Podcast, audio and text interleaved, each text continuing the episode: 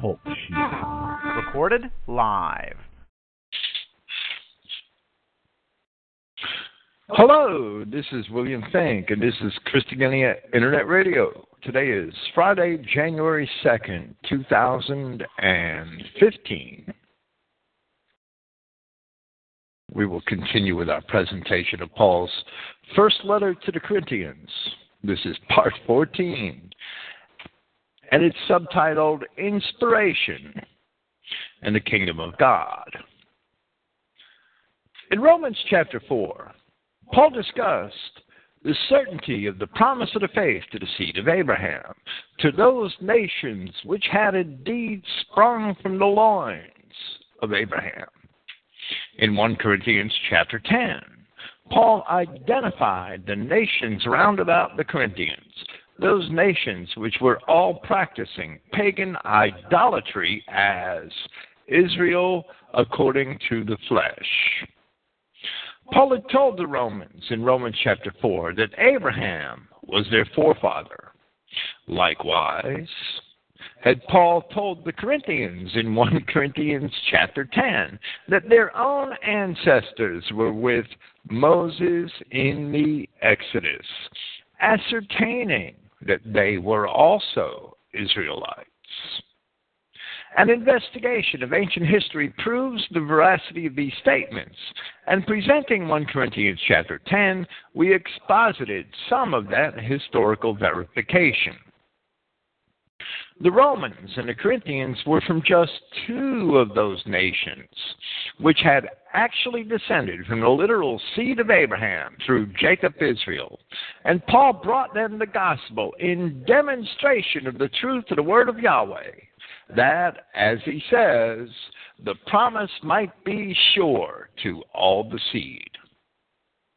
Therefore, with Paul having himself attested to all of these things, the balance of his epistle, as well as all of his writings, must be understood within that contextual framework which Paul himself has provided. To attempt to apply Paul's statement so as to include anyone who was not originally in the promises of God, which are found in the Old Testament, is to pervert the message of Paul and is also an attempt to defraud God Himself. Paul defined his ministry to the nations as a ministry of reconciliation meaning the reconciliation of Israel to God. As Paul himself defined Israel as 12 tribes and as those very nations of the seed of Abraham according to the flesh. As Christ himself said, as it is recorded in Luke chapter 16, the law and the prophets were until John. Since that time, the kingdom of God is preached, and every man presses into it. Yet, every man, if we want to count for men, the creatures which are commonly counted by the world today as men, yet every man does not have a part in it. Otherwise, men wouldn't have to press into it. They would simply declare Jesus and be saved. But Christ came only for the lost sheep of the house of Israel. With that in mind, with that contextual framework in mind, we will commence with 1 Corinthians chapter 12. Now, concerning the things of the Spirit, brethren, I do not wish that you be ignorant. Excuse me.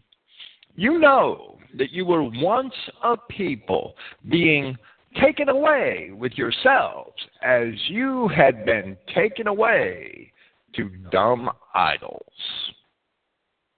Now, that Greek word ethnos, Strong's 1484, is properly a nation. But here it is translated as people, although that should not be interpreted as detracting or diverging from the meaning of the word, since a nation is properly a homogeneous people. Like many lexicons, the Liddell and Scott Greek English lexicon is an excellent resource. And in particular, it was the standard reference for ancient Greek in English for many decades after it was first published. But it also followed established religion in the understanding of the many words used in the New Testament. That is the failure of many lexicons even those such as Liddell and Scott, which are not generally sectarian in their purpose. Therefore, from the time of Homer, they attest in their definition for ethnos that the word means a nation, people, a people, right? Among other related things. But then they claim that it also means in the New Testament, ta ethne, the nations, Gentiles, i.e., or for example, all but Jews and Christians. And that is a lie. And that is how most New Testament lexicons, Liddell and Scott is not a New Testament lexicon, but they included in their definitions the manner in which the New Testament translated words which appear there. And they took it for granted that that is how the words were used in the New Testament. They took the legitimacy of the King James translation for granted. Liddell and Scott did an excellent work where they followed secular and common Greek writers to understand the language. But being 19th century Englishmen, and where they followed the Anglican church policy in defining certain words, they, like all other modern Greek lexicographers, have derailed themselves. If the word ethnos is ever in Scripture applied to Christians or Jews, then it cannot possibly bear the meaning of non Jew or non Christian, as Liddell and Scott claim that it means in the New Testament, not in real Greek, but in church Greek.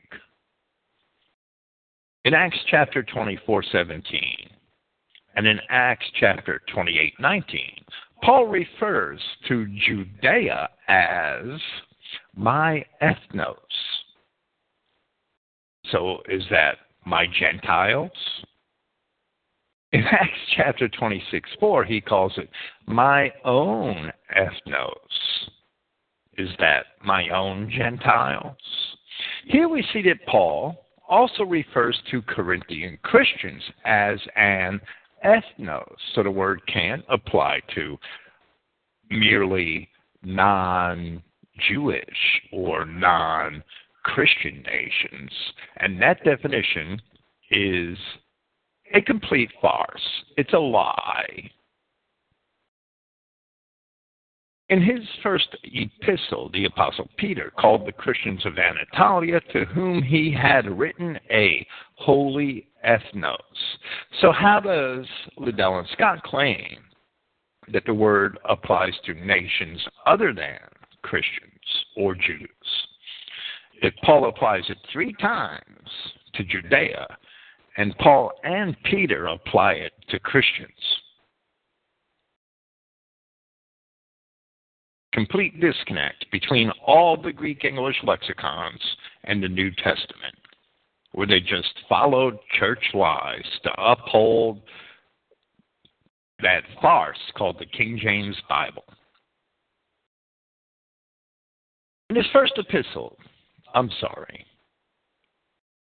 in the Revelation, they which are saved are described not merely as individuals, but as ta ethne, the nations. In Revelation chapter 21, where it mentions the nations of them which are saved, and it doesn't say a thing about Jews. If the King James version were honestly translated, then it would have Paul saying at Romans 4:18 that Abraham was to become the father of many Gentiles, according to the promise, so shall thy seed be. And as Paul explains, it is to these particular Gentiles or nations, which are the 12 tribes of Israel, according to the flesh, as he said in chapter 10 here, that the promises of God are intended.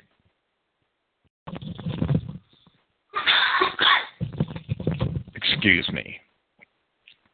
So Christians are defined by nations in Peter, in Paul, in the Revelation. That is how Paul used the term in relation to the promises to the fathers. And the churches are interpreting the entire scripture out of context, corrupting Paul and defrauding God. Therefore, we see that religious definitions, even in a lexicon as scholarly as Liddell and Scott, the religious definitions should also be challenged. The Corinthians were at one time a nation or a people taken away to dumb idols. But in order to be taken away in such a manner, they must have originally been Israelites in the community of God. That was the entire purpose of Paul's explanation in 1 Corinthians chapter 10, where he asserted to these Corinthians that their ancestors were Israelites with Moses in the Exodus. As the Word of God says of Israel in Ezekiel chapter 16, Wherefore, O harlot, hear the word of Yahweh. Thus saith Yahweh God, because thy filthiness was poured out, and thy nakedness discovered through thy whoredoms with thy lovers, and with all the idols of thy abominations, and by the blood of thy children which thou didst give unto them. Behold, therefore I will gather all thy lovers with whom thou hast taken pleasure, and all them that thou hast loved, and with all them that thou hast hated. I will even gather them round about against thee, and will discover thy nakedness unto them, that they may see all thy nakedness. And this reveals that the lovers of the ancient Israelites were not only the idols of the other nations, but the people of the other nations as well. And I will judge thee as women that break wedlock and shed blood are judged. And I will give thee blood in fury and jealousy. And I will also give thee into their hand, and they shall throw down thine eminent place, and shall break down thy high places. And this is speaking of the Assyrians and later Babylonians who destroyed ancient Israel. They shall strip thee also of thy clothes, and shall take thy fair jewels, and leave thee naked and bare, just like in the Revelation the woman who joins herself to the beast will be left stripped bare and naked. These words in Ezekiel, I'm sorry, the revelation shows that history repeats itself because people don't learn these lessons. These words in Ezekiel are representative of the judgment of both Israel and Judah. I'm sorry, I have a slight cough. But Hosea, speaking of the same punishment in chapter 2 of his prophecy, also speaks of the reconciliation of Israel to Yahweh. where it says, Say ye unto your brethren, Ammi, and unto your sisters, Ruhamah. Plead with your mother, plead, for she is not my wife, neither am I her husband. Let her therefore put away her whoredoms out of her sight, and her adulteries from between her breasts, lest I strip her naked, and set her as in the day that she was born, and make her as a wilderness, and set her in a dry land, and slay her with thirst. And I will not have mercy upon her children, for they be the children of whoredoms. For their mother has played the harlot. She that conceived them as done shamefully, for she said, I will go after my lovers, these people of the surrounding nations, that give me my bread and my water, my wool and my flax, my oil and my drink. Therefore, behold, I will hedge up thy way with thorns, and make a wall, that she shall not find her paths. And she shall follow after her lovers, but she shall not overtake them. And she shall, shall seek them, but shall not find them. Then shall she say, I will go and return to my first husband, for then was it better with me than now. For she did not know that I, Yahweh God, is Israel's first husband gave her corn and wine and oil, and multiplied her silver and gold, which they prepared for Baal. Therefore will I return, and take away my corn in the time thereof, and my wine in the season thereof, and will recover my wool and my flax to given to cover her nakedness. And now will I discover her lewdness in the sight of her lovers, the non Israel nations and none shall deliver her out of my hand. I will also cause all her mirth to cease, her feast days, her new moons, and her Sabbaths, all her solemn feasts. And I will destroy her vines and her fig trees, whereof she said, These are my rewards that my lovers have given me. And I will make them a forest, and the beasts of the field shall eat them. And I will visit upon her the days of Baalim, where she burned incense to them. She even decked herself with her earrings and her jewels, and she went after her lovers and forgot me, saith Yahweh. And now the part that's pertinent to the New Testament. Therefore, behold, I will allure her and bring her into the wilderness and speak comfortably unto her. And I will give her vineyards from thence, and a valley of Achor for a door of hope. And she shall sing there, as in the days of her youth, and as in the day when she came up out of the land of Egypt. And it shall be at that day, saith Yahweh, that thou shalt call me Ishi, my husband, and shalt no more call me Baali, my Lord. For I will take away the names of Baalim out of her mouth, and they shall be remembered no more by their name.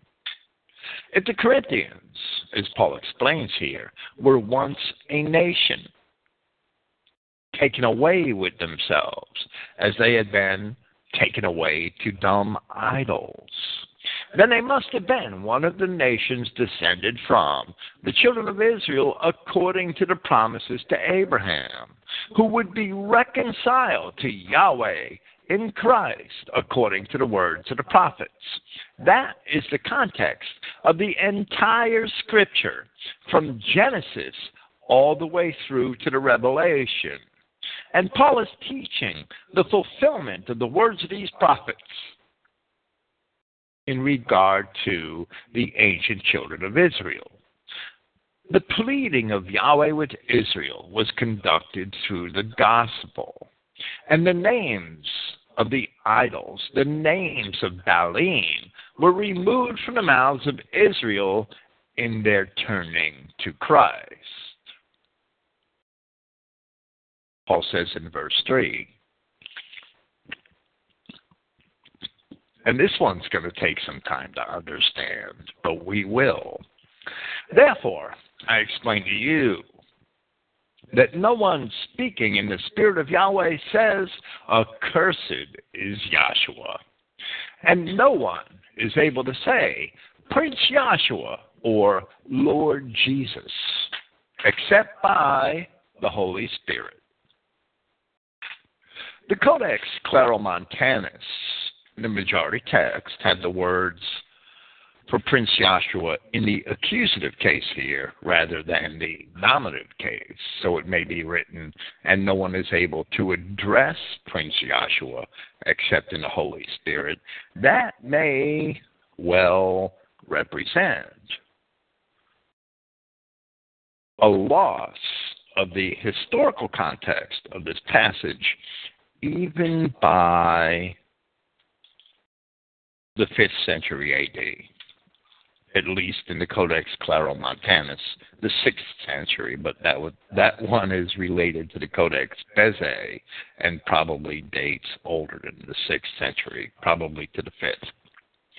Paul is teaching that which John had taught in his first epistle from 1 John chapter 2. Little children, it is the last hour. And just as you have heard that the Antichrist comes, even now many Antichrists have been born, from which we know it is the last hour. They came out from us, those Edomite Jews, but they were not from of us. For if they were from of us, they would have abided with us, but so that they would be made manifest that they are not that they are all not from of us. Yet you have an anointing from the Holy One, and you know all. I have not written to you because you do not know the truth, but because you know it, and because any lie is not from of the truth. Who is a liar, if not he denying that Yahshua is the Christ? He is the Antichrist, who denies the Father and the Son. Each denying the Son has not the Father either. He, being in agreement with the Son, also has the Father. That which you have heard from the beginning must abide in you.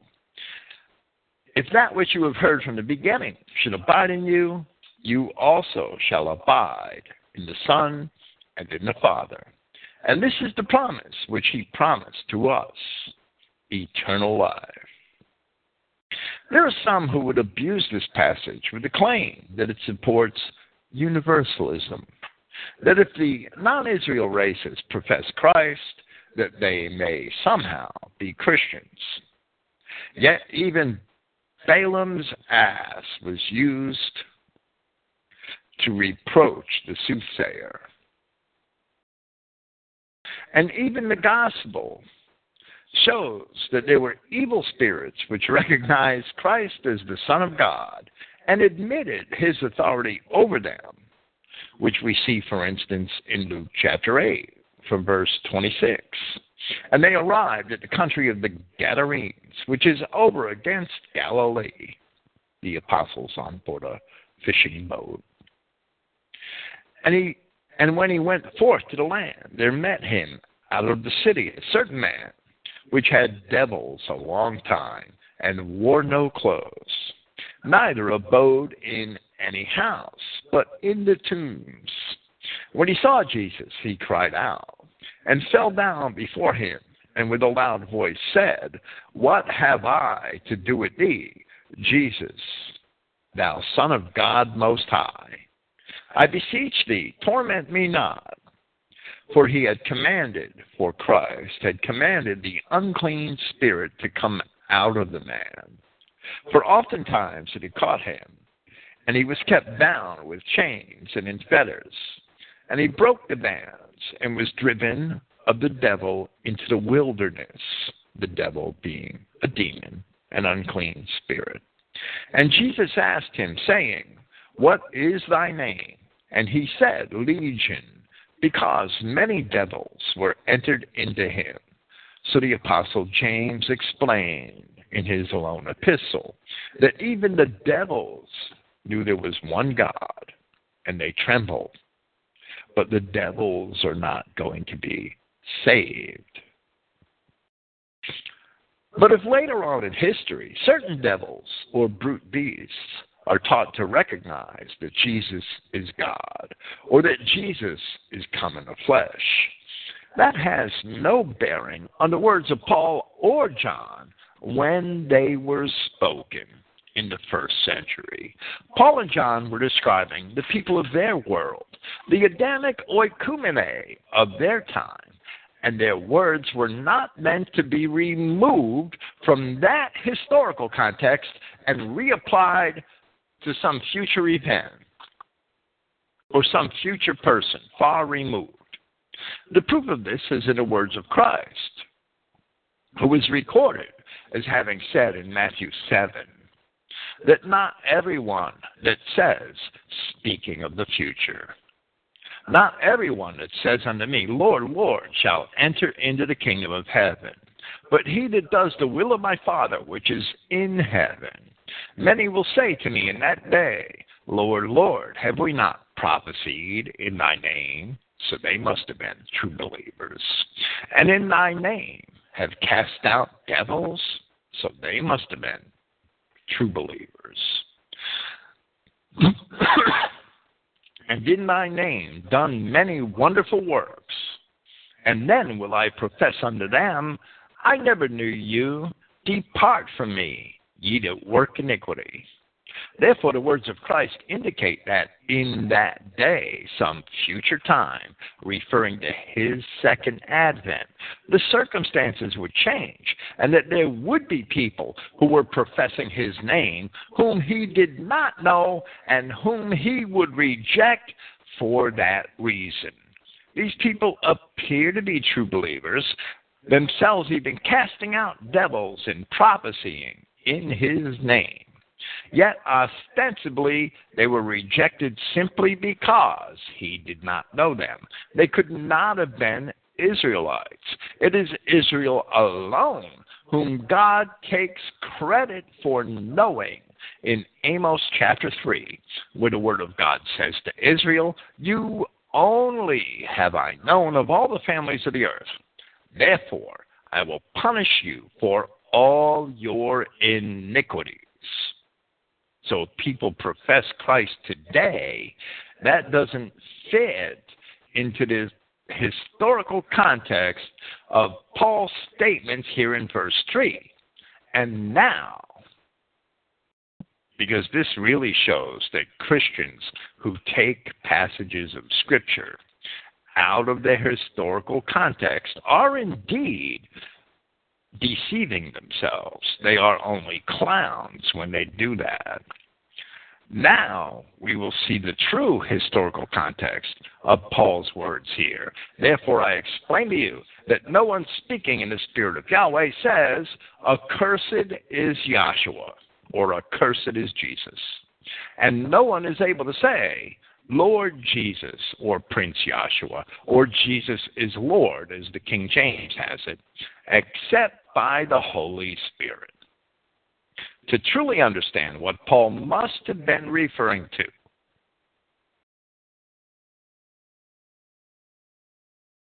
as Paul himself had already mentioned in 1 Corinthians chapter 7, that Christians were indeed undergoing a period of persecution at this time, where he says, because of the present violence.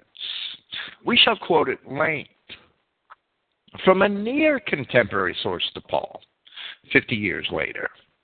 The Epistle of Pliny to the Emperor Trajan. I know I butcher this name the way the mainstream, um, what whatever you want to call them, historical commentators, the dictionaries, they pronounce it Trajan.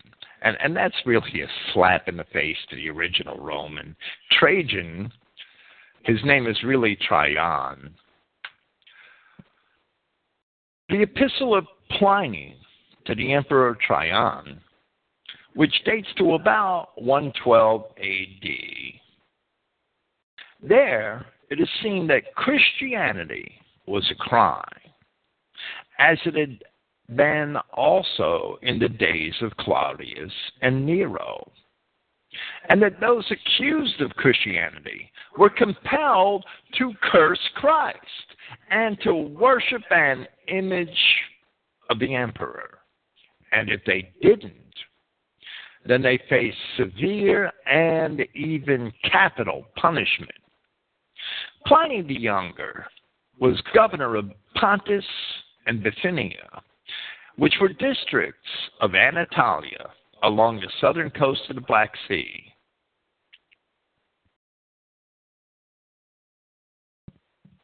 From 111 to 113 AD, about 50 years after Paul was in Corinth. There has survived to us a collection of his letters with the emperor Trajan, while several or Trajan, while several sources for the text are available. Here the letter is presented from a translation by William Whiston found in his Dissertation 3, one of the appendices to his translation of the works of Flavius Josephus. And Pliny wrote to the emperor, Sir, it is my constant method to apply myself to you for the resolution of all my doubts. For who can better govern my dilatory way of proceeding or instruct my ignorance? I've never been present at the examination of Christians, meaning by others, on which account I am unacquainted with what uses to be inquired into and what and how how far they used to be punished, he's talking about in the past, nor are my doubts small whether there be not a distinction to be made between the ages, meaning the ages of the accused, and whether tender youth ought to have the same punishment with strong men, whether there be not room for pardon upon repentance, or whether it may be, not be an advantage to one that had been a Christian that he has forsaken Christianity, whether the fair name without any crimes besides, or the crimes adhering to that name be to be punished. In the meantime, I have taken this course about those who have been brought before me as Christians. I asked them whether they were Christians or not. If they confessed that they were Christians, I asked them again, and a third time, intermixing threatenings with the questions. If they persevered in their confession, I ordered them to be executed. For I did not doubt, but let their confession be of any sort whatsoever. This positiveness and inflexible obstinacy on the part of the Christians deserve to be punished. There have been some of this mad sect whom I took notice of, in particular as Roman citizens, that they might be sent to that city for appeal, as Paul also appealed to Caesar. After some time, as is usual in such examinations, the crime spread itself, and many more cases came before me a libel was sent to me, though without an author, in other words, some anonymous snitch, containing many of the names of persons accused. These denied that they were Christians now, or ever had been, they called upon the gods.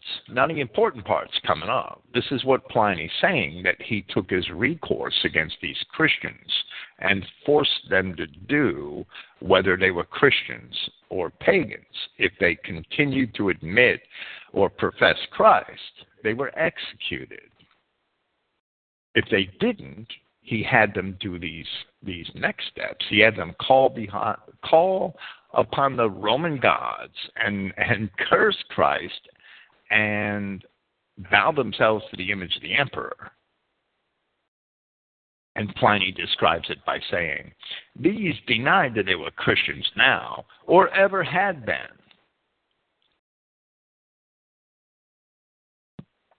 They called upon the gods and supplicated to your image, which I caused to be brought to me for that purpose, with frankincense and wine for oblations. They also cursed Christ, none of which things, it is said, can any of those that are ready Christians be compelled to do. So I thought fit to let them go. So you profess Christ and you're executed. You deny Christ, curse Christ, sacrifice to Caesar, and call upon the gods of the Romans, and they let you go. It must be kept in mind that not all of dispersed Israel had yet heard the gospel or heard enough of it to find it credible. So there's probably going to be a lot of wishy washy dispersed Israelites among those who denied and cursed Christ. Pliny goes on to say that others of them that were named in the libel said they were Christians, but presently denied it again.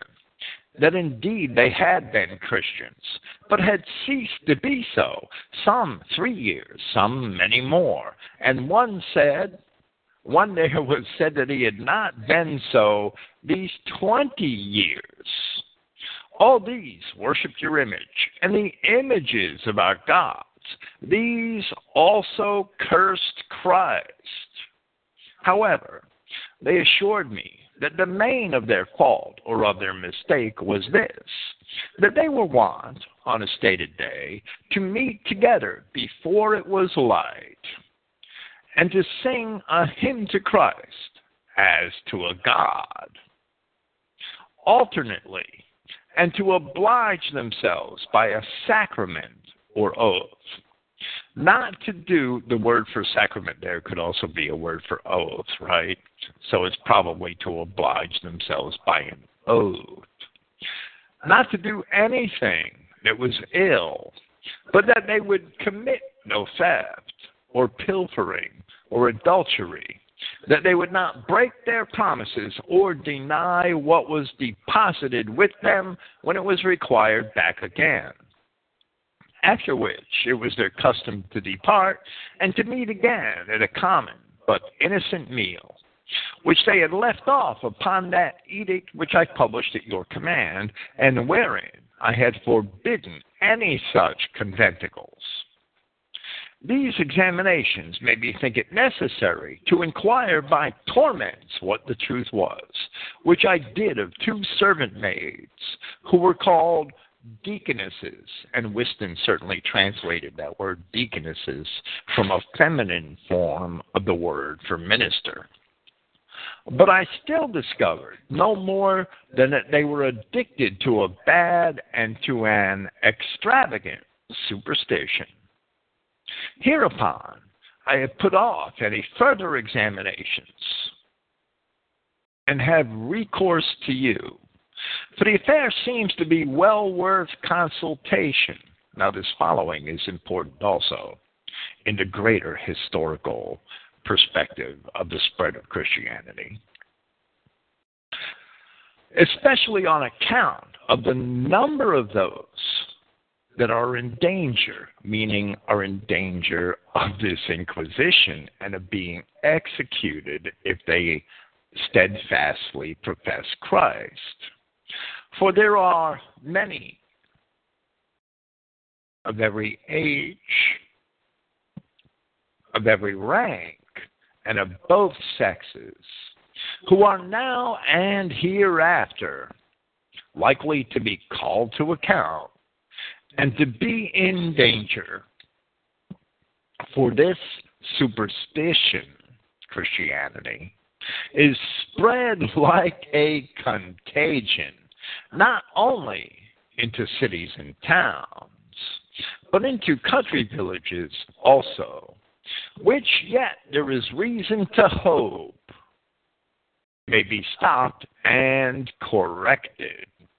To be sure, the temples, which were almost forsaken, begin already to be frequented.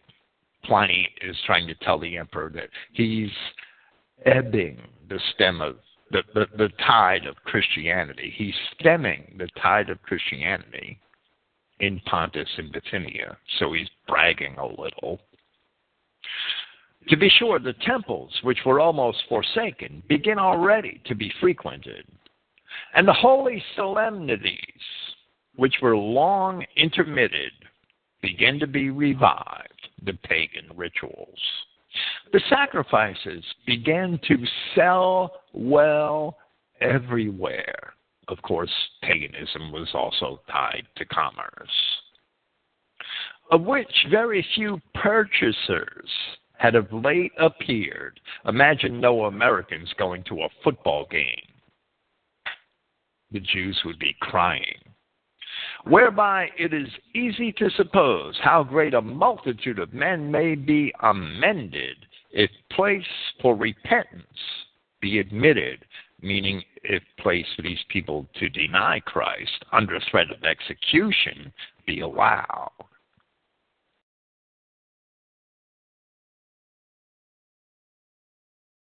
Trajans or Trajans or Trions. Brief reply to Pliny has also been preserved and was translated by Whiston. And it's only five or six lines. My Pliny, you have taken the method which you ought in examining the causes of those that had been accused as Christians for indeed, no certain and general form of judging can be ordained in this case. These people are not to be sought for. In other words, they're not to send out search parties looking for Christians in every community. But if they be accused and convicted, they are to be punished, but with caution, with this caution, that he who denies himself to be a Christian and makes it plain that he is not so by supplicating to our gods, although he had been so formerly, may be allowed pardon upon his repentance. As for libel sent without an author, the anonymous snitches, they ought to have no place in any accusation whatsoever, for that would be a thing of very ill example. So Trajan was more just than the United States government, and not agreeable to my reign. So we see that in the letter of Pliny, Christians were brought on trial before the Roman authorities, the Roman governors, and they were forced to curse Christ, as well as to supplicate to the emperor and to the pagan gods of Rome.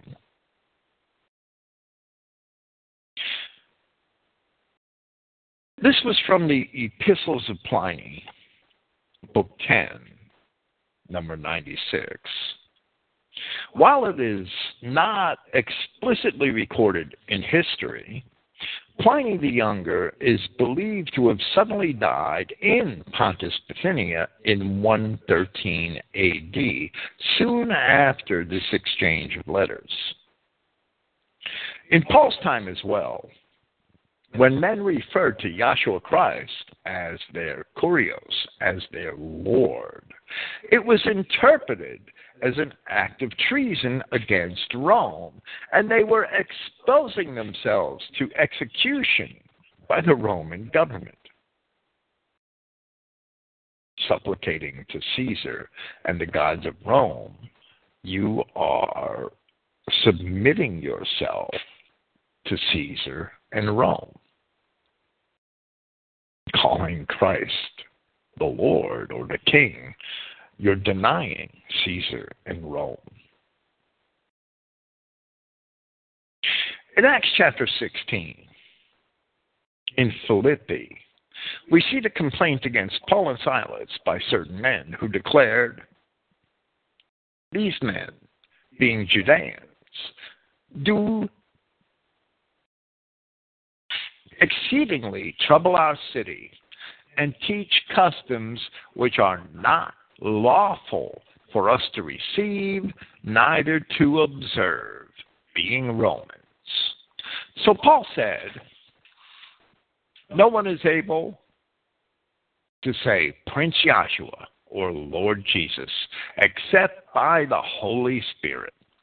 Those who love the world or who loved their lives more than they loved God, or even those who were simply not well established in the faith, would pronounce Christ accursed for the benefit of their Roman inquisitors.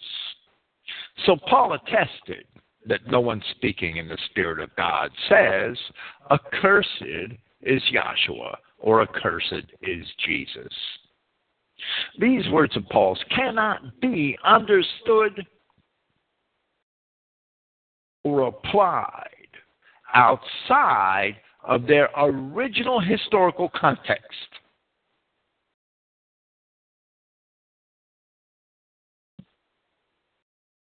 Paul himself was later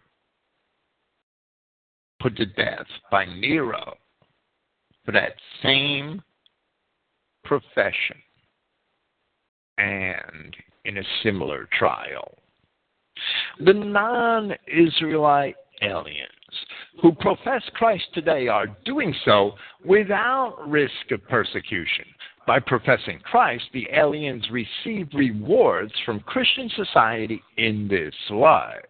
And then they are given further hope for a reward that they were never promised by He who could actually dispense it, by Yahweh Himself.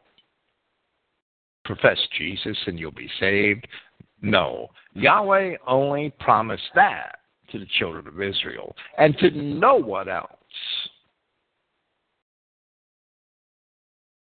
The aliens are professing a Christ whom they do not know and who does not know them, as Christ himself has foretold.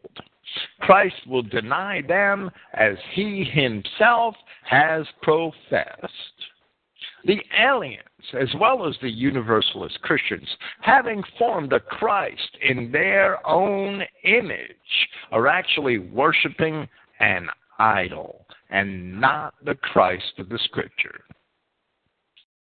Verse 4 Now, there are diversities of gifts, but the same Spirit. And there are diversities of services, and the same Prince. And there are diversities of operations, but it is the same God who operates all things in all. Notice that Paul did not say that there are diversities of people. Rather, there are diversities of gifts among the people of God. However, there are constant disputes concerning the word all in Scripture. Some people love to say that all means all, and it doesn't mean anything else.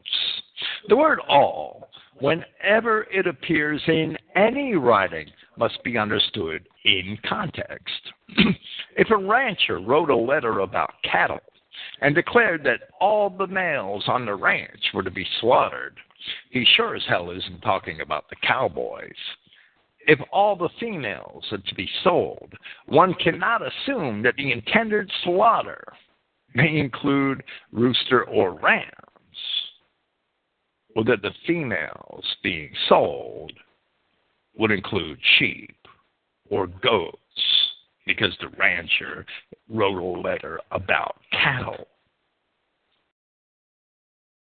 But if one insists that all means any all other than Israel, all of Israel, since only Israelites are being addressed in the scripture, if one wants to insist that all means all other than Israel, then one must consider Jeremiah chapter 30, where the word of God says, Therefore fear thou not, O my servant Jacob, saith Yahweh, neither be dismayed, O Israel, for lo, I will save thee from afar, and thy seed from the land of their captivity. And Jacob shall return and shall be in rest, and be quiet, and none shall make him afraid. For I am with thee, saith Yahweh, to save thee, though I make a full end of all nations, whither I have scattered thee, yet will I not make a full end of thee, but I will correct thee in measure, and will not leave thee altogether unpunished. Very similar words are repeated in Jeremiah chapter 46. Certainly, all may mean all if you insist, but of men and nations, only those of Israel. All of Israel are relevant to the scripture and promises of God. Why? Because God said, if all means all, and you want to insist upon that, God said, I will make a full land of all nations where I have scattered thee. So wherever Israel was scattered, which according to Christ was the east, the north, the west, the south, no plot of land unturned, all the way to, according to Christ, the ends of the earth. So if all means all, that's fine. We'll accept that. But after Yahweh makes a full end of all the nations where Israel was scattered, we're only left with all of Israel. That's what all means in the New Testament, according to the promises of God. So those people that insist that all means all, they better go read Jeremiah 30 and understand what all really means. Beginning from around chapter 25 of the book of Exodus and almost to the end of the book, chapter 38 out of 40, maybe. Among other things, there are many detailed instructions to Moses concerning the construction of the tabernacle of the wilderness and the manufacture of the implements and the adornment of the priest of that tabernacle. In Exodus chapter 31, we read, And Yahweh spoke unto Moses, saying, See, I have called by thy name Bezaleel, the son of Uri, the son of Hur, of the tribe of Judah and I have filled him with the Spirit of God, in wisdom and in understanding, and in knowledge, and in all manner of workmanship, to devise cunning works, to work in gold, and in silver, and in brass, and in cutting of stones, to set them, and in carving of timber, to work in all manner of workmanship. And I, behold, I have given him with Aholiab, the son of Ahisamach of the tribe of Dan, and in the hearts of all that are wise, wise hearted, have I put wisdom, that they may make all that I have commanded thee. Then further on, in Exodus chapter 35, we read from verse 29 The children of Israel brought a willing offering unto Yahweh, every man and woman whose heart made them willing to bring for all manner of work which Yahweh had commanded to be made by the hand of Moses. And Moses said unto the children of Israel, See, Yahweh has called by name Bezaleel, the son of Uri, the son of Hur, of the tribe of Judah, and he has filled him with the Spirit of God in wisdom, in understanding, and in knowledge, and in all manner of workmanship, and to devise curious works, to work in gold, and in silver, and in brass, and in the cutting of stones, to set them, and in carving of wood, to make any manner of cunning work. And he has put in his heart that he may teach both he and Aholiab, the son of Ahisamach of the tribe of Dan, Them has he filled with wisdom of heart to work all manner of work of the engraver, and of the cunning workman, and of the embroiderer, in blue and in purple, in scarlet, and in fine linen, and of the weaver, even of them that do any work, and of those that devise cunning work. In the, Exodus, in the Exodus account, it is apparent that building the tabernacle of Yahweh in the wilderness, certain of the children of Israel were inspired by the Spirit of Yahweh to be chief architects and teachers among the artificers. And many others of the children of Israel were inspired with the appropriate gifts to actually execute the work required for the building. Few men can be masters of many trades.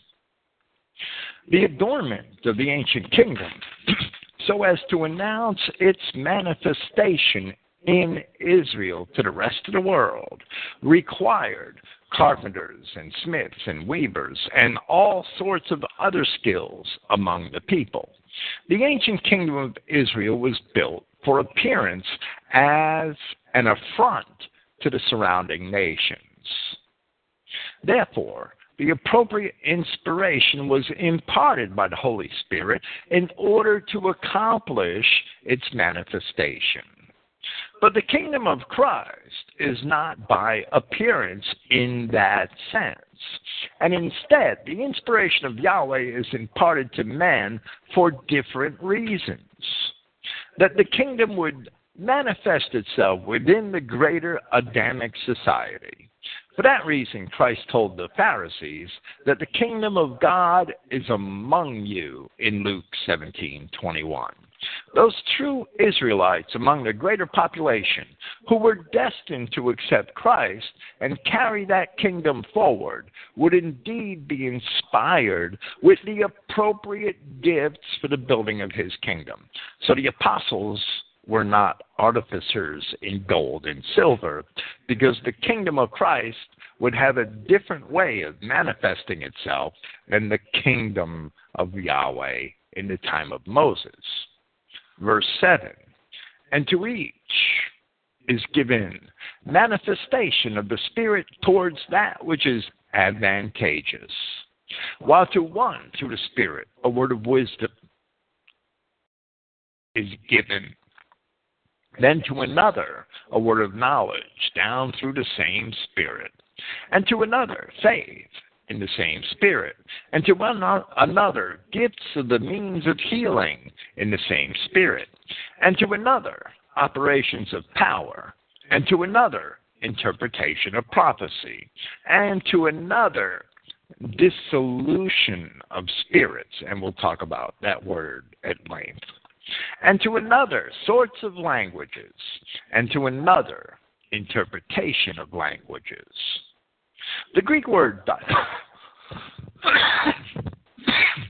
I'm sorry. The Greek word diakrisis is dissolution here, Strong's number 1253. And in the King James Version, it is discerning. The word is a noun from the same component word as the verb, diakrino, and it is defined as meaning separation, dissolution, decision, or judgment by Liddell and Scott. This is being mentioned here to further illustrate the use of the verb, the equivalent verb, in 1 Corinthians 11:31, which the King James version very wrongly rendered as judge. Paul actually said at 1 Corinthians 11:31 that if then we had made a distinction of ourselves, which can also be understood to mean that if Israelites had discerned themselves, perhaps we would not be judged. The word dissolution may be a difficult choice here. However, it was chosen because it primarily means the resolution or separation of something into component parts or the act or process of resolving or dissolving something into parts or elements. Paul is not necessarily referring to ghostly spirits, to demons. Rather, he is talking about embodied spirits. Just as the Apostle John was also talking about embodied spirits in chapter 4 of his first epistle. There, John warned his readers to believe not every spirit, but try the spirits, whether they are of God, because many false prophets are gone out into the world. Being able to discern spirits doesn't mean watching for ghosts. Being able to discern spirits, one must be able to perceive the component parts of their rhetoric, their professions, and their assertions, and measure those parts against the Scripture. That's the discerning of spirits. From there, one must be able to estimate their agendas and why they are not truthful according to the Word of God. That is why I chose the word dissolution as a translation of diakrisis here. Of course, some Christians are better and faster at determining evil spirits than others, and that, we see here, is a gift from God. Verse 11 But all these things, one and the same Spirit operates, dividing personally to each just as he wills, meaning just as God wills. Ancient Rome, as well as ancient Greece, had multitudes of competing philosophies, which were all essentially religions. A religion is a belief system after which people regulate their daily lives. These ancient philosophies were in addition to the ancient worship of the pagan deities. Furthermore, in addition to these, there was the compulsory worship of the emperor, which we have seen described in a letter of Pliny to the emperor. If the children of Israel were to be reconciled to Yahweh their God, and if the pagan idols and all of the immoral practices which accompany paganism were to be done away with, then Christianity had a world of obstacles which it had to overcome. By the time that the epistle to Pliny was written, circa 112 AD, or about 80 years after the passion and resurrection of Christ, there were so many Christians in Pontus and Bithynia that Pliny actually feared for the number of people whom he would have to execute in order to suppress the new creed. And that's only in Pontus and Bithynia. It is not an easy thing to get such masses of people to change their religion, to abandon the beliefs they were raised with in so short a time. Therefore, the gifts which Paul speaks of here, which were imparted to Christians by the Holy Spirit, must have been readily manifest in the eyes of the people for so many of them to be persuaded that Christianity was indeed the way, and that therefore they should abandon their old paths. Accepting this profession, in addition to abandoning whatever sort of paganism it was in which they were raised, they risked death at the hands of the government. The Testament to the truth in Christ and the accounts of the Acts of the Apostles is that not only were so many people so rapidly converted to Christianity, but that so many of them had been willing to die on behalf of this new profession, steadfastly proclaiming that Jesus is Lord. in defiance of the Almighty Empire. This history is unquestionable by anybody with any sense whatsoever. Maybe the Jews could contend with it. The letter to Pliny, I've never seen it contested, its authenticity. Actually, there's an, an entire collect. I'm sorry, the letters of Pliny. Actually, there's an entire collection of the letters of Pliny which are available because Pliny kept his correspondence and intended to publish them as a book. That was his purpose, and that correspondence is um, very insightful in many ways into the life of a late first century, early second century BC Roman statesman. In fact, his uncle, Pliny the Elder, had um, been killed in the eruption of Vesuvius. Pliny the Elder went to Vesuvius because of his scientific curiosity and did not return. And Pliny the Younger recorded that. So and, and describe the eruption. There's many important things in the little letters to Pliny, but we see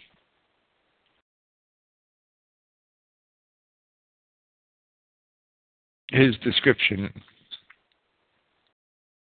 of the spread of Christianity is most important to an understanding of the truth of the gifts of Christians and, and, and the the, the efficacy, the efficacy, the effect that the gospel and the Holy Spirit had on the world at the time of the apostles. And we see insight into the meaning of Paul's statements here, without doubt. Those statements cannot be removed from this historical context. It's totally fraudulent to attempt to do so. Verse 12 For just as the body is one and has many members, and all the members of the body, being many, are one body so also the anointed. For also in one spirit all we into one body had been immersed, whether Judeans or Greeks, whether bondmen or freemen, and all one spirit have been watered.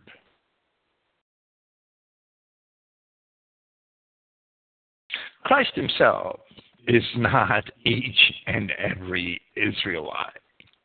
Therefore, the word Christos in verse 12 cannot refer to Christ, but rather it is used collectively of the people of Israel who are called in Christ, who form his body in the world.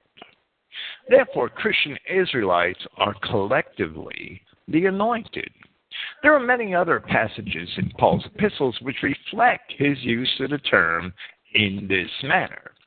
Those passages are the subject of a paper available at Christogenea under the title Yahweh's Anointed, the Children of Israel. I won't go into it in this presentation tonight. In verse 13, Paul seems to be using allegories to describe the physical and spiritual aspects of the children of Yahweh in the world, which are reminiscent of the words of Christ in John chapter 3, where he said, speaking to Nicodemus, Truly, truly, I say to you, if one should not be born from water and spirit, he is not able to enter into the kingdom of Yahweh. That which is born from of the flesh is flesh, and that which is born from of the Spirit is spirit. You should not wonder that I said to you that it is necessary for you to be born from above. The one body of which Paul speaks are the collective body of the children of Israel. This is the same body to which Paul refers in chapter 11, where he says that those who eat and drink unworthily condemn themselves, and that if that body had distinguished itself, then perhaps it would not be judged. Evidently, the members of the body of Christ, which are the collective children of Israel, distinguishing themselves from non Israelites, would therefore be blessed by God. The Judeans, of which Paul speaks here, must be Israelites. Those whom Paul identifies in Romans chapter 9 as his kinsmen according to the flesh. It must be kept in mind that in that same place, Paul also informed us that not all of the Judeans were Israelites, but that many of them were the accursed Edomites, who are the ancestors of today's Jews. Likewise, the Greeks of which Paul speaks here must be Israelites, those whom he identifies in 1 Corinthians chapter 10 as Israel according to the flesh, the nations taken away into paganism, which he also addresses here in the opening of this very chapter. They also had among them some of the accursed Canaanites and Edomites, as well as others of the Adamic tribes. The story of the punishment and reconciliation of Israel is told in many places in the Old Testament prophets. Here we shall present and discuss it to some extent from Ezekiel chapter 20. Of course, we won't present the entire chapter, but a good portion of it from verse 18. But I said, speaking of the children of Israel in the Exodus, Yahweh said, But I said unto their children in the wilderness, Walk ye not in the statutes of your fathers, neither observe their judgments, nor defile yourselves with idols. I am Yahweh your God. Walk in my statutes, and keep my judgments, and do them, and hallow my Sabbaths and they shall be a sign between me and you, that you may know that I am Yahweh your God. Notwithstanding, the children rebelled against me. They walked not in my statutes, neither kept my judgments to do them, which if a man do, he shall even live in them, which I would translate, have life by them. They polluted my Sabbaths then I said, I would pour out my fury upon them, to accomplish mine anger against them in the wilderness. Nevertheless, I withdrew my hand and wrought for my name's sake, that it should not be polluted in the sight of the heathen, in whose sight I brought them forth, the other nations which observed the children of Israel depart from Egypt. I lifted up mine hand unto them also in the wilderness, that I would scatter them among the heathen and disperse them through the countries, because they had not executed my judgments, but had despised my statutes, and had polluted my Sabbaths, and their eyes were after their fathers' idols. And here it is evident that the scattering of Israel actually began with the time of the Exodus, not with the time of the Assyrians. That was the culmination of the scattering of Israel, the time of the Assyrians and the Babylonians. The beginning of it was in the Exodus. There is historical and scriptural evidence linking early nations of Europe to the children of Israel and among those nations are both the Romans and the Dorian Greeks. Wherefore, I gave them also statutes that were not good, and judgments whereby they should not live. Many of the Old Testament laws were purposely, as Paul says in Colossians, were purposely contrary to Israel as a punishment from God.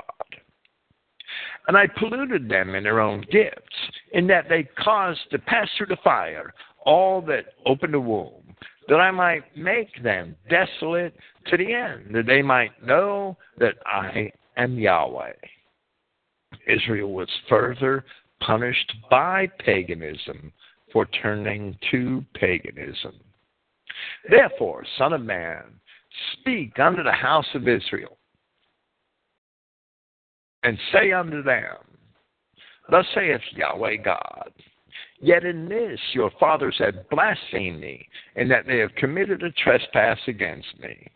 For when I had brought them into the land, for the which I lifted up my hand to give to them, then they saw every high hill and all the thick trees, and they offered there their sacrifices.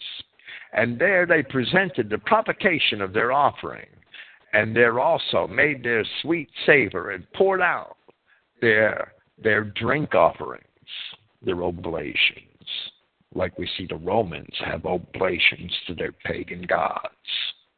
Then I said unto them, What is the high place whereunto ye go? And the name thereof is called Bamah unto this day. Wherefore say unto the house of Israel, Thus saith Yahweh God, Are you polluted after the manner of your fathers? And commit ye whoredom after their abominations. For when you offer your gifts, when you make your sons to pass through the fire, you pollute yourselves with all your idols, even unto this day. And shall I be inquired of you, O house of Israel? As I live, saith Yahweh God, I will not be inquired of you.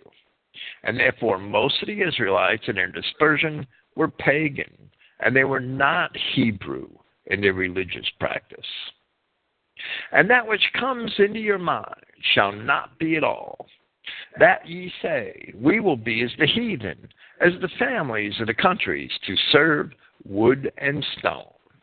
As I live, saith Yahweh God, surely with a mighty hand, and with a stretched out arm, and with fury poured out, will I rule over you. And this is fulfilled in Christ. And I will bring you out from the people, and will gather you out of the countries wherein you were scattered with a mighty hand and with a stretched out arm, and with fury pure poured out. And I will bring you into the wilderness of the people, and there will I plead with you face to face. And this is the spread of the gospel into Europe. Like as I pled with your fathers in the wilderness of the land of Egypt so will I plead with you, saith Yahweh God. And I will cause you to pass under the rod, and I will bring you into the bond of the covenant. And I will purge out from among you the rebels, and them that transgress against me. And I will bring them forth out of the country where they sojourn, and they shall not enter into the land of Israel. And you shall know that I am Yahweh. As for you, O house of Israel.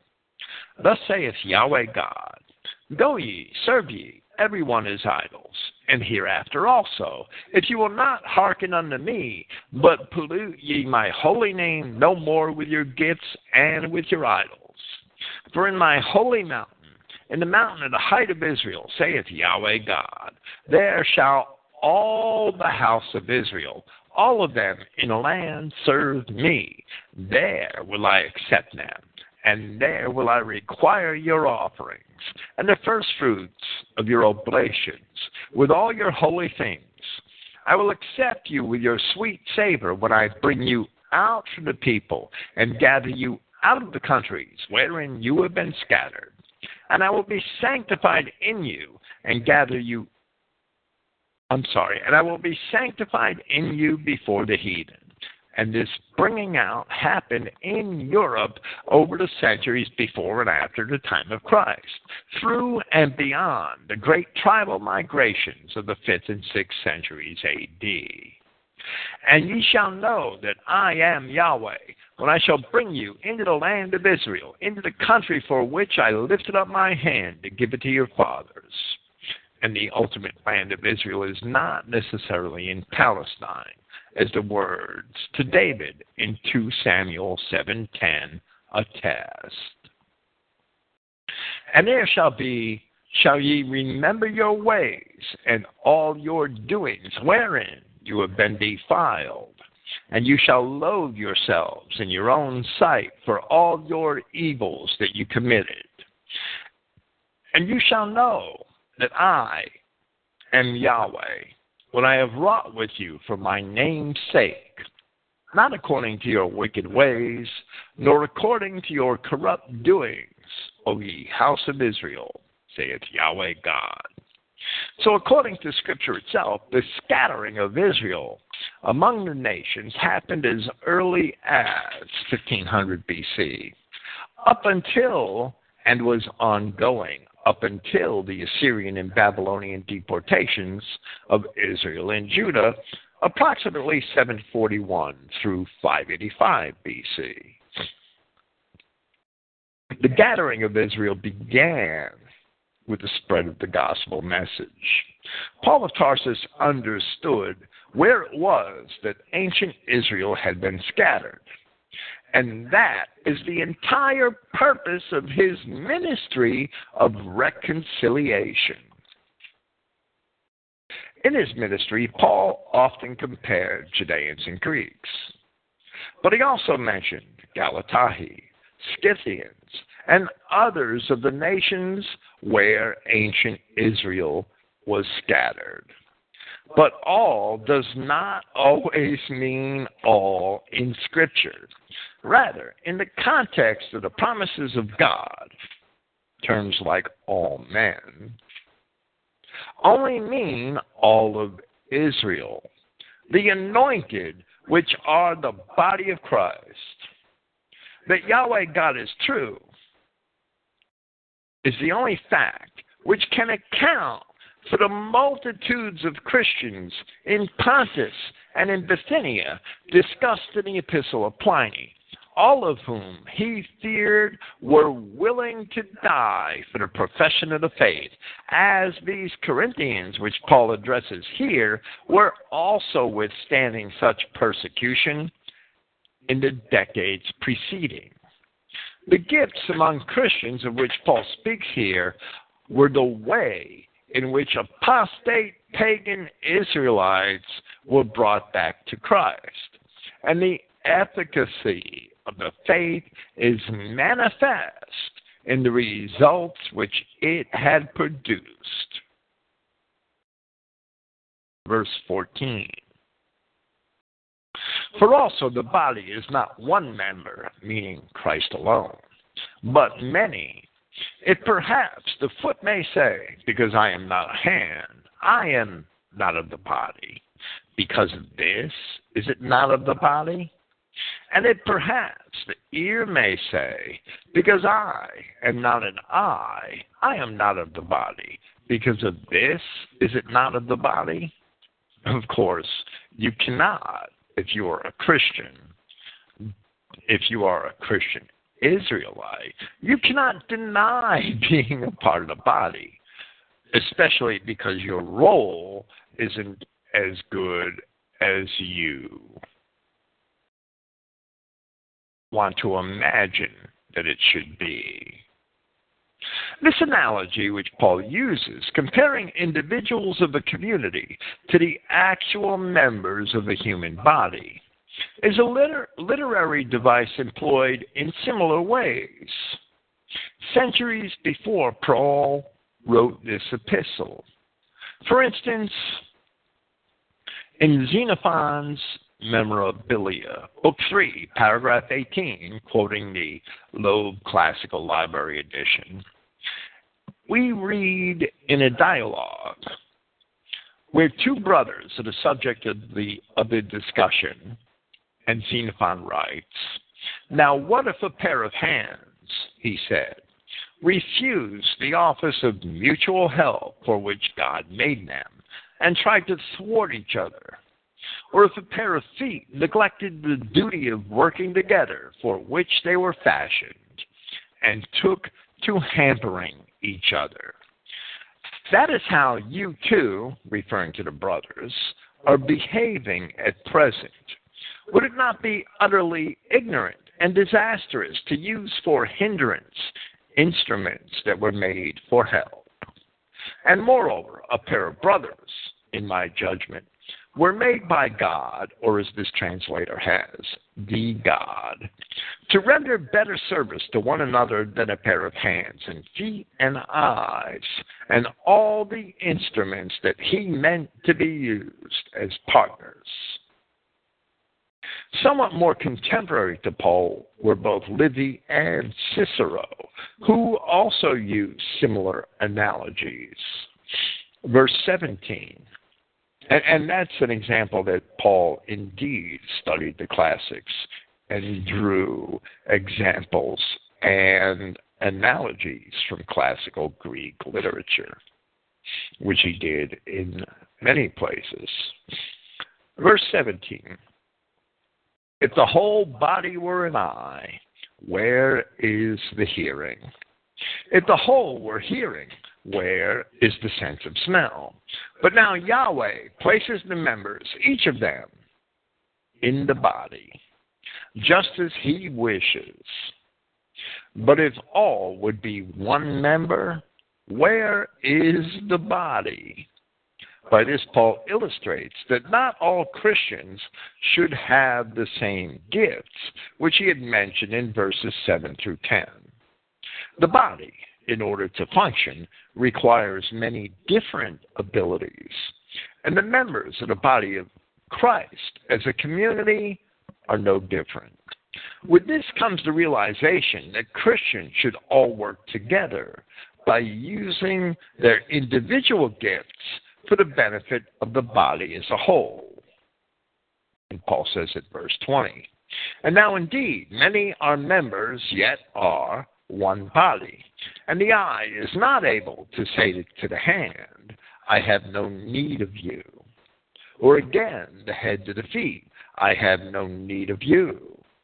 But still, much more, those members of the body imagined to be too weak are necessary, and those of the body which we imagine to be less valuable, upon these we confer more abundant dignity, that those unseemly of us have more abundant elegance, but the elegant of us have no need.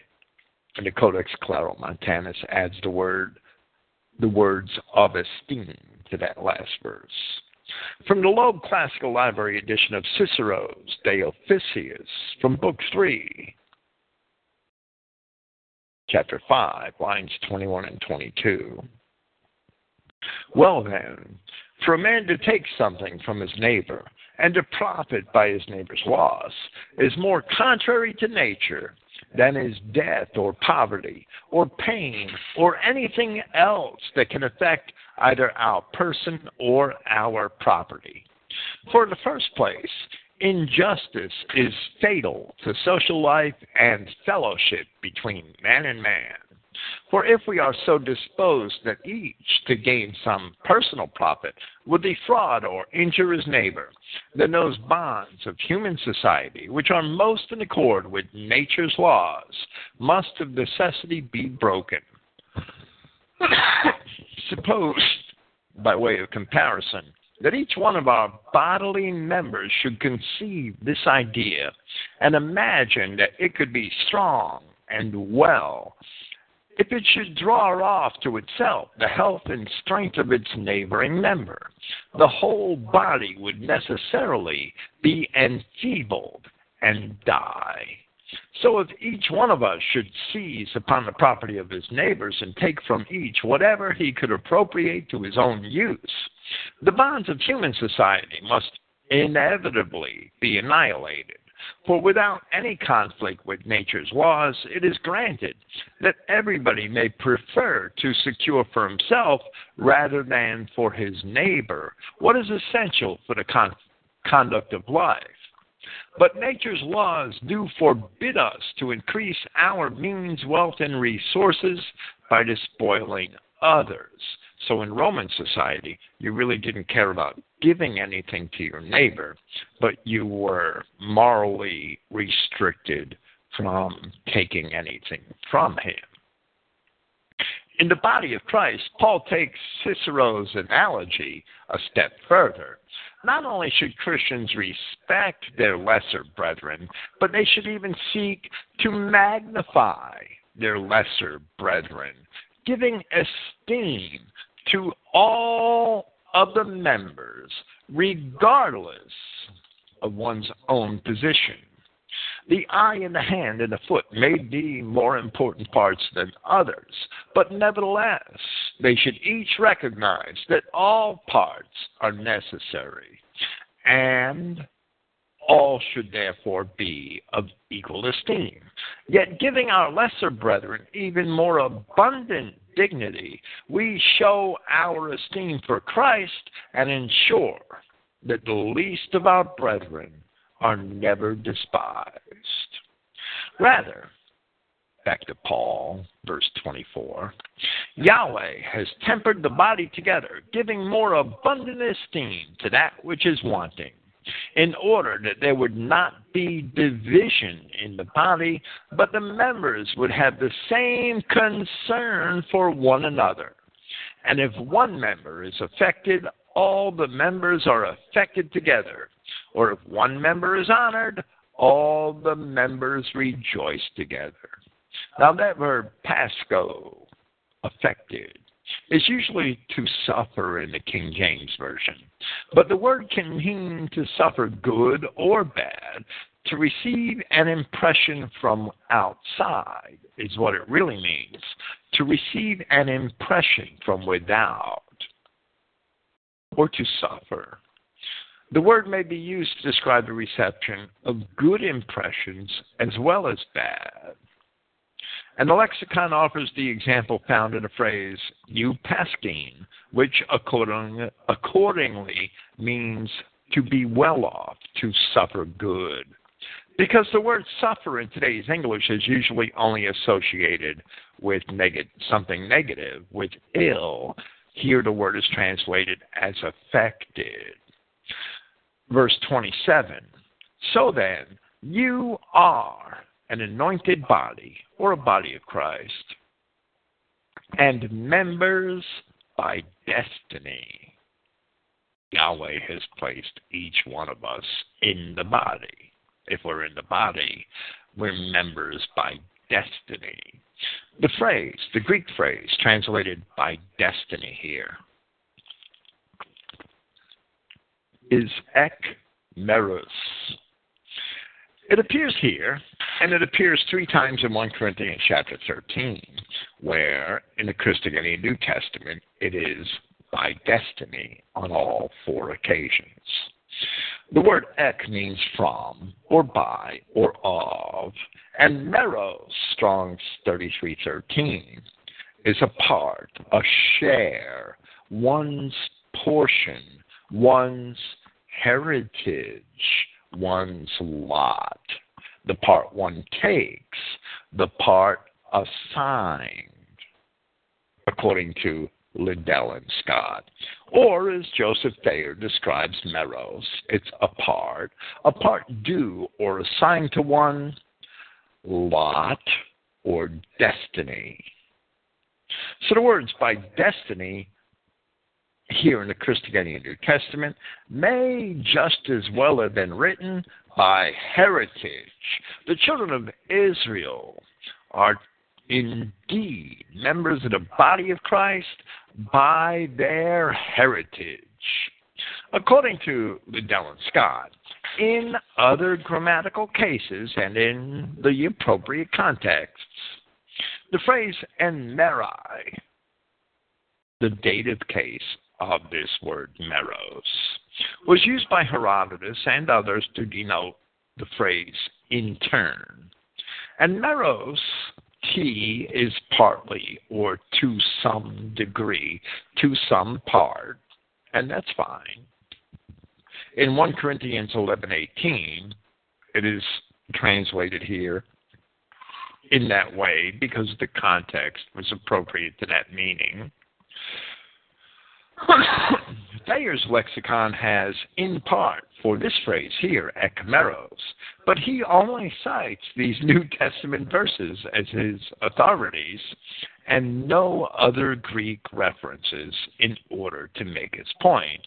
And I must conjecture that Thayer's definition is based upon theological reasons and not on Greek grammar. Ekmeros means from heritage, by heritage, by destiny, from destiny.